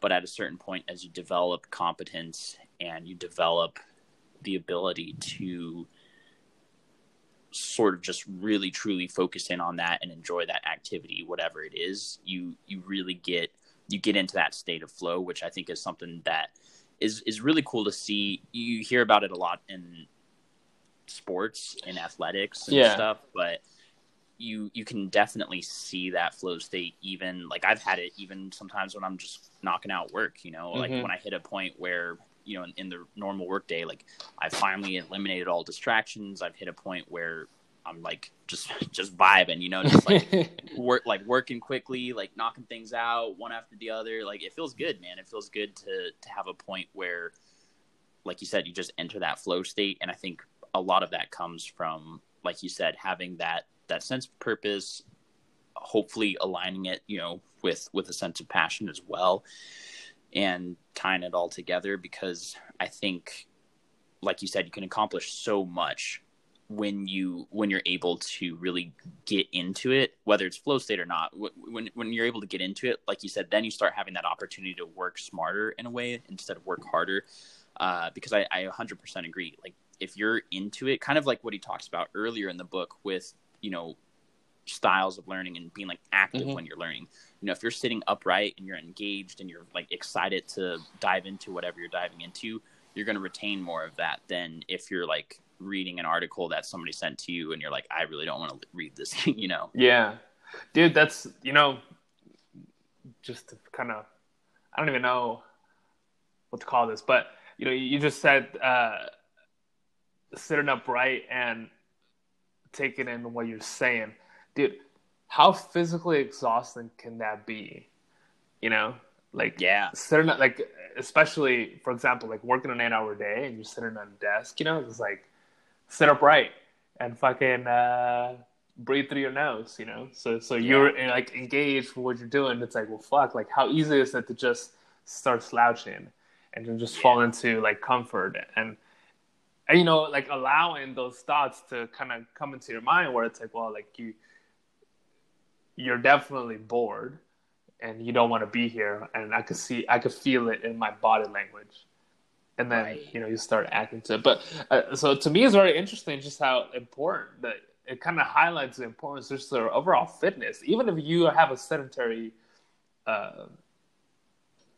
job, right, where you're sitting on the majority of the day, like, you should be like being in shape kind of allows you to be more engaged in what you're doing, just to, you know, to even just take deeper breaths to better focus, right? Like as simple as that. Like you imagine being overweight, like those people that weigh like 300 pounds or 400 pounds, you know? Yeah. Like taking a deep breath is like impossible. Like, yeah. Yeah, man. So that's true. No, I mean, like you said, it all ties together. Like as much as it's super important to know how to learn or super important to know how to eat or how to sleep or, you know, all these like kind of, you know, in the energy chapter, like you said, he does a good job of, I think, tying that all together and realizing that even if you have one of those pieces out of whack, it can like have a severe impact on everything else or have a severe impact on, you know, your cognitive ability or your ability to learn or your ability to process information during the day. And, you know, I think there were like 7 components to the energy chapter in terms of like brain diet. So the actual like food that you're putting in to your body, brain nutrients, so, you know, like supplements and nootropics, but like exercise, like you said, was a huge one, even mindset with killing ants, you know, a clean environment, the people you spend your time with, you know, of course, just taking care of your head and brain, but stress management, sleep, those were all some very, you know, again, those are like, I guess it was more like 12 things that he lists off in terms of just being mindful of where you're getting your energy. And that's a lot, you know, that's a lot of different factors to have all in synchronicity, you know? And I think like, you're absolutely right. I think you do notice a difference. And that's even something I think as much as this whole quarantine situation has been challenging and difficult in unexpected ways, I think for me, reading that chapter when I did was sort of illuminating, because I realized I was like, damn, dude, as much as, yeah, like things have been different and, you know, it does take a mental toll or an emotional toll. Like at the same time, like I went from working out, you know, 4 or 5 days a week to now like just kind of sitting on my ass because I don't have a gym, you know? Yeah. And it's like, how much is that going to have a negative impact on, you know, not only your cognitive abilities and everything, but also like mood and how you're approaching the day and mind, you know, all those different pieces. So whenever you do exercise, or like have you noticed have you felt that exercising could be more of a general feeling, as opposed to, you know, you talked about like your meditative state, or like the meditative state that comes from bodybuilding specifically. Like, do you think that you could achieve the same level or have gained the same benefits from just exercising? Like, for example, something like that bodyweight workout that you did, or do you? Yeah, that's a good question. I think that is a good question. I've been kind of mulling it over recently with some of, like you said, just seeing how I feel with different workouts and seeing the response. I think it's possible. I do think it kind of comes down to this, admittedly, like I do think it kind of comes down to, you know, to use the word that we were using earlier, like the tool and like how you're using it, because to give you an example, like a pure calisthenics type workout, or even utilizing kind of like the CrossFit methodology of hey, we're going to do like X amount of rounds and each round is going to be timed and you have to do, you know, as many reps as you can, you know, something like that. I feel like I just don't get, although you can maybe get a little bit of like a therapeutic feeling or like a, you know, maybe even like a meditative like state from doing something like that and just being, you know, again, like pushing your body and exercising. I do think it's just not quite the same as doing, I don't know, just really focusing in or isolating like a certain body part or doing a certain type of like bodybuilding type exercise. And I know like that's just me, but I will say where there is definitely hope for crossover is with something like yoga, depending on the type of yoga that you do. Same thing. Like if you're doing a super fast flow yoga, I think it kind of, for me, it sort of falls into that category of like kind of like the CrossFit bucket, where it's like, okay, you know, you're getting your heart rate up, you're getting a good exercise, like you are definitely stimulating your muscles and stuff, and you'll make gains from it, but you know, for me, it's almost more, it's a challenge of more just like your heart rate and your, you know, kind of athletic abilities. Whereas I feel like if you're doing more of like a deeper like stretch yoga or maybe even like potentially like a power yoga or something, you're getting the opportunity to like really sink into like the stretches, really connect with like the muscle that you're trying to stretch, you know, or like the breathing that you're incorporating into the movement. And like, so I think it does, because that's the thing, like I have a pretty slow tempo when I'm doing like, say like a bodybuilding exercise, you know, I have a pretty slow tempo when I do that. And I think kind of doing those sorts of like stretches and yoga kind of mirrors that in a way where, you know, if you're doing, I don't know, like cat cow or something, like you can do it really slowly and really emphasize the muscles. Like, yeah, it's a whole body thing, but you can really emphasize, like when I do, you know, cat cow, I really like to emphasize when doing cow, like really kind of like stretching and feeling it in my like lats, for example. And so there's like just little pieces like that where I feel you get that same sort of mind to muscle connection. And I mean, to be fair, in a lot of ways, like you could probably even get it more so from yoga, just because of like the nature of it. But there's something, but there's something that's just way too stimulating about the fact that you can kind of have that with bodybuilding and then also like be really challenging the body with, you know, racking up some weight or whatever. So it's a weird thing, but I guess to answer your question, I think it's possible, but I do think it kind of depends on the mode, at least for me in particular. Yeah. So, you know, I took a spin class like last week. And It was pretty challenging because I don't do spin classes that often, but I was in pretty good luckily I've maintained like pretty good levels of cardiovascular conditioning, so I was able to keep up. Yeah. And then I did a quick yoga flow right after. And I feel really good, man. Like, cause I was soaked in sweat. Yeah. You know, and like my body was like I could feel like my heart rate decreasing, and it just like whenever you were saying like you could get the same feeling that you get from bodybuilding from yoga, but when you're doing these like body weight boot camps or whatever, like you don't really necessarily feel it. Like that's how I was feeling with spin classes, just in general, you know, because it's like, wow, like I'm fucking hyped, you know, and like my heart rate's through the roof, but I don't even know why. Like I'm just fucking tired, you know, like, like I have no pump, you know, and so it's like, what the fuck is the point of this? But then I think, I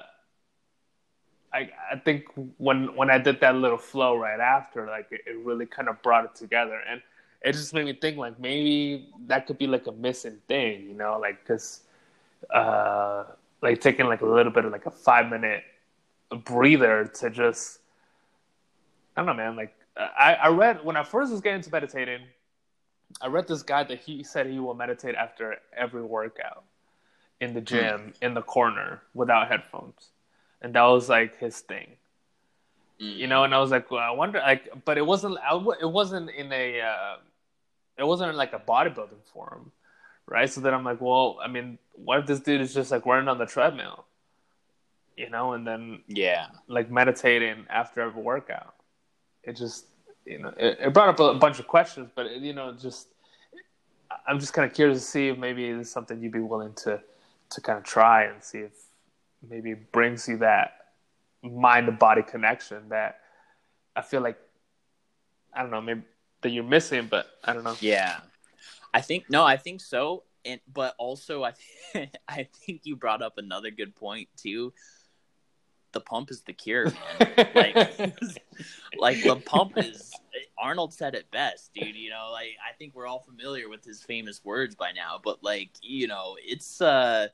the pump is something else, and I think that is a component that I miss as well. Like, yeah, definitely the mind to muscle connection, but there's something gratifying about, you know, feeling like not only did I like say the biceps, you know, I worked the biceps today and I know it, but also like I know I connect it so well with them that they're like engorged with blood right now. And, like, you know, like it's a whole thing, man. It's a whole way of life. Well, yeah, I agree. You know what, dude? I totally agree, man. Because, you know,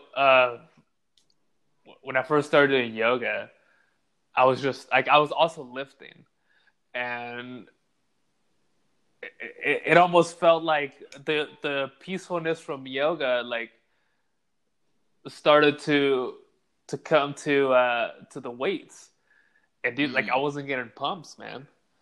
Damn. So then I was like, fuck this. I'm going to go blood and guts, like go all out. And then like, I'll just leave yoga for yoga. And then but you're absolutely right. Like the pump is a huge component. I think you're absolutely right. It's a huge component, man. Yeah. I think like you said though, putting the yoga component in there can certainly help accentuate the sort of that mind muscle connection and that state, that meditative state. I think like you said, maybe that's sort of the best of both worlds, is eventually getting to the point where hopefully can incorporate, you know, weights back into life and start doing, you know, getting back into just the types of workouts that I personally really enjoy, but then also, like you said, kind of throwing that in there at the end to really accentuate certain pieces like the mind-muscle connection, but also like that meditative state. I think that's the next step for sure. And not gonna lie, man, right now things in Austin seems like they're kind of on the up and up right now in terms of openings. So I think it might be that time, dude, to here in the next couple of weeks you know, as long as things don't get crazy again, to maybe just take the plunge, man, and get back in one of the gyms. Because now I'm in South Austin, which is, there's a whole different slew of opportunities in terms of gyms out here. Dude, I'm super close to the Onnit gym now. Oh, shit. Which is currently closed, unfortunately. Okay. But whenever it opens, that could be a real contender. Because, dude, I'm, like, literally down the road. Like, probably, like, 5 minutes away or something. I think you better do it before your boy, Joe Rogan, starts using the facility, man. And then the word gets out, dude. And they're like, oh, yeah, we're capped at membership. So, you know, just, dude. That's true, dude. I got to start shaking those hands and making those connections before he comes in, man. That's when they start doing those VIP events, man. Your boy can slide in. Yeah, dude. Like, oh, dude, I've seen that guy bench, man. Let him in. Like, he's fucking sick, dude. Go talk to that guy. He knows what he's talking about. I think he's got a podcast, too. Yeah. Did you watch the or did you listen to the podcast with that magician? What the fuck is his name? David Blaine? Yeah, David Blaine. No, I haven't. Chelsea's super, super pumped about David Blaine. Like, she loves all of his, because she's just like, I don't understand. It's got to be real. Like, the magic's got to be real. So I'm super pumped to see, like, just somebody, like, because I've never seen just the human side of him, you know, like talking in a long form interview format like that. Yeah. So I'm super excited because I saw the little snippet that Joe posted on Instagram, and I guess he does some actual like magic, which makes sense. Like, he does some actual magic during the podcast. So I'm pumped, dude. Yeah. Well, yeah, I won't ruin it for you, but dude, it's super interesting, man. Like,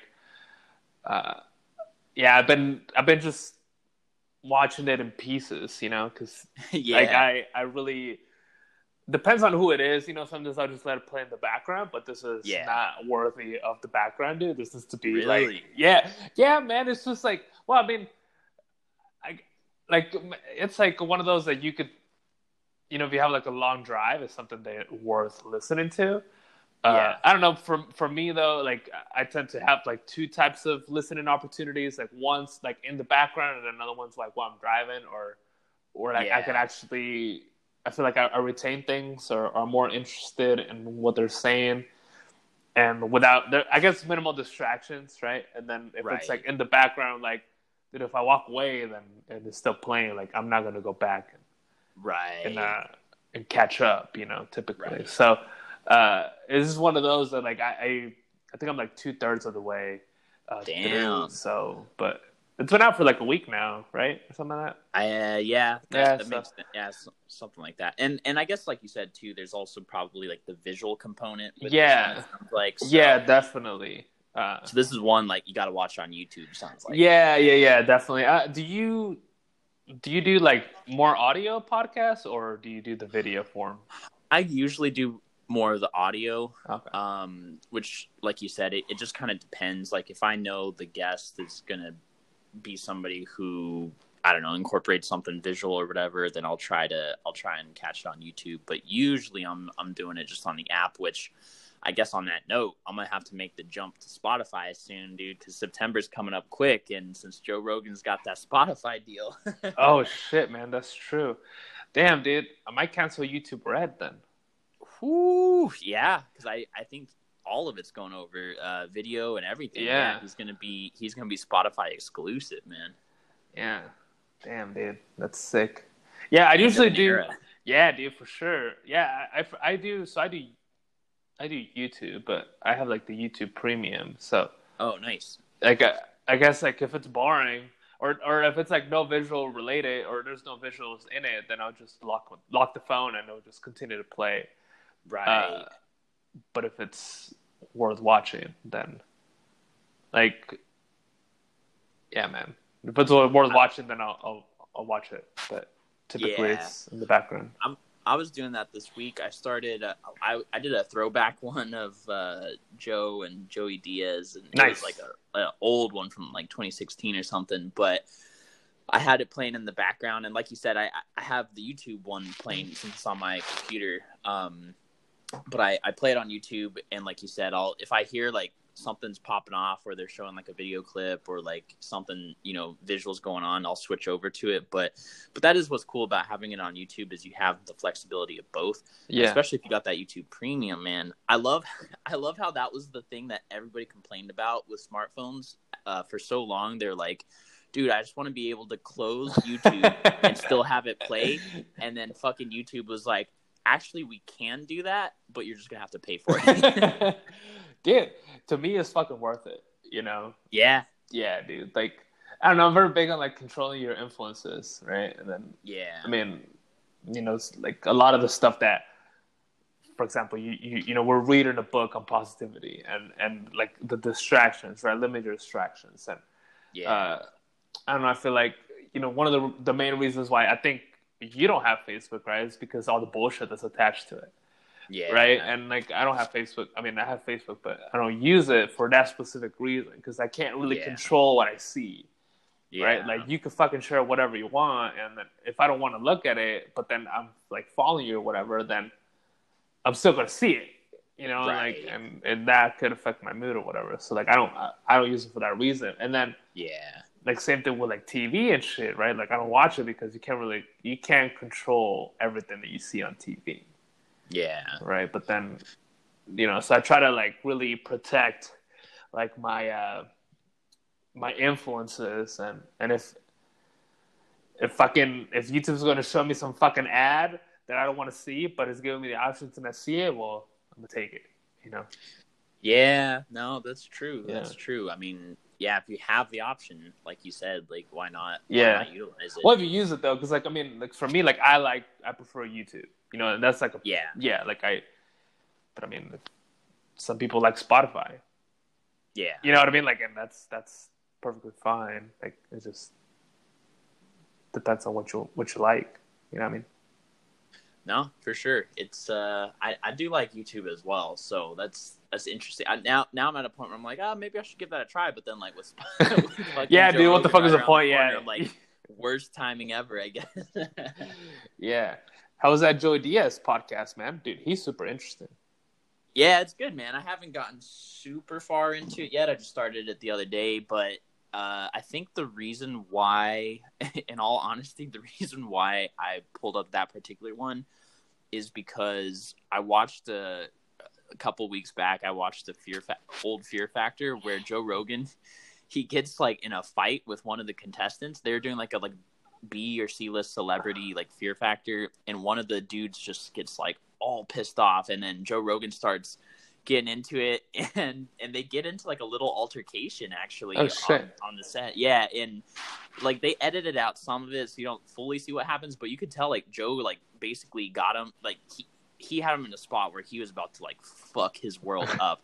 And then eventually one of the other dudes comes in and breaks it up, and they walk the dude off the set because they had just like lost the stunt.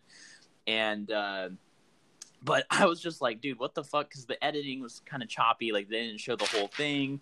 And one of the dudes was just like, bro, he was about to fucking knee his head into oblivion or whatever. And I was like, yeah, he looked like he was about to fuck his world up. So I was kind of curious. I was like, I wonder if he ever talks about, because, you know, he talks about the Fear Factor days quite a bit on the podcast. I was like, I wonder if he ever goes into depth on that particular episode. So I Googled it real quick, and apparently at some point during the Joey Diaz one, he talks about it in a little bit more depth. So I'm pumped on that one. I haven't quite gotten to that point yet, but so far it's been kind of interesting. Them just talking about, like, they've been going into a lot of the old, like Muhammad Ali and Frazier, and, you know, just a lot of the old like boxing lore. And at one point they showed, you know, I was glad I was watching on YouTube because they showed a clip of Muhammad Ali coming up. I think it was coming up to Frazier in some casino. And they're talking about how like different gun culture was back then, because he like pulls out this gun and starts shooting like over Ali's head. And so Ali just books it. And then at one point he just like shoots his jacket to show that it was just blanks, and then he just goes right back to playing like whatever casino game it was, and everybody's just like, what the fuck?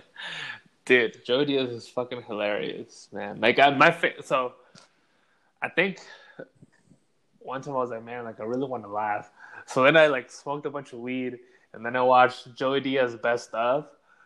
And oh my god, dude. I was crying, bro. I was fucking crying, man. It was fantastic. Like, just this is like the just, you know, it's like 30 minutes, dude, of just Joey Diaz, like outrageous stories. And dude, I was fucking dying laughing, man. It was hilarious, bro. It was fucking hilarious. See that one of his most recent ones with, I think, Tony Hinchcliffe and Joey Diaz, and they're talking about COVID, like the COVID test, sticking the swab up your nose, and he's like, "You don't want to do that to me. He's like, it's gonna be angel dust, PCP, and cocaine, and ass dust." Yeah. They're like, "What the fuck?" Yeah, dude. Yeah, so he was like, man, just like a bunch of those, you know what I mean? Like, just different. Hey, sometimes you got to make the space just for the fun shit. Yeah, dude, that's one of the things, man. Like, I feel like to be able to make the conscious decision that that's what you want to laugh. Yeah. You know, and to make the effort to find something that actually makes you laugh. Like, it's pretty cool, you know? Yeah. But it's like... I don't know. I feel like it's, in a way, like it's a time and place for it, you know. And I feel like it's like an earned. I don't know, for me, like I just feel like I have to earn it, you know, like because you know, I don't know, like. No, makes sense. Yeah. Makes sense. I mean, like you said, it's that much sweeter, right? Yeah, absolutely. Like the delayed gratification is, I guess, it's worth it. Yeah, definitely there. Yeah. Did you see, I kind of want to check out the one with Post Malone as well, because he was like, he did a whole separate post like a week later, and he just like took a picture of that one again. And he's like, dude, this was just like one of my favorite podcasts ever. Like, he's cool as fuck. So that might be a entertaining one as well. I think I watched probably half of it. Yeah. And then the thing with I really do enjoy these podcasts, when he has like an interesting guest, you know, but it's like sometimes they're too long to where I only listen to them probably like 30 to 40 minutes every other day. Yeah. You know? And so like, for example, I think I listened to the Post Malone, but then he had another guest that I was more interested in. Yeah. So like I jumped ship from one to the other. What does that mean? So tough, dude. He's on, man. He has it's fucking crazy now. Like I think the one with David Blaine was, well, I mean, I don't know. They're all wherever he's at right now. He's over like 1,500 podcasts now. It's fucking crazy. Damn. Yeah, dude. There's so many of them. So it's like I just kind of like go based on whoever I'm interested at the time, you know. And yeah. So, but like the clips, man. The clips are pretty good too. Like I will sometimes see only the clips, you know, like for a specific guest. So, yeah, man. It's like a hit or miss. Dude, we're pushing 2 hours, man. We're about to get kicked out, dude. You know, coming up, on the anchor limit, dude. Shout out to Anchor, though. Yeah, shout out to Anchor, man. Well, so let's what are we gonna do next week, man? What do you want to do next week? So let's see. So we're at. So we did chapter 12. I mean, we didn't really talk about chapter 12, but we covered it this week. That was our focus and study. Damn. So I guess we have memory, speed reading, and thinking left, which, to be fair, I mean, honestly. So all right. So I was thinking. Memory chapter is, towards the afterwards, it's about 60 pages. But we already kind of covered a speed reader, and I feel like we could just kind of do the remaining of a chapter from chapter 13 to the end for next week. What do you think? Yeah, that's what I was thinking, because the speed reading one is even one that I've read before. Right. Like you said, it should be fairly quick. So, that sounds good, dude. We'll wrap it up, and then it'll be, we'll have to figure out where to go from there. Yeah, man. Well, dude, always a pleasure, man. I'm happy that we were able to do a podcast this week, and you have 55 seconds till we got to bounce. Yeah, dude. No, always a pleasure. Like you said, I'm glad it's exciting to get to the end of our first book that we're doing here on the Bro Brain podcast. So excited to see what the next book is going to be. And of course, wrap up this one here next week. And yeah, excited to see what happens between now and then, man. Cool, man. Well, shit, man. Until next week, man. Until next week. I appreciate the efforts. Always, bro. All right, man. Bye, everybody. And you, carb up. Carb up. Peace.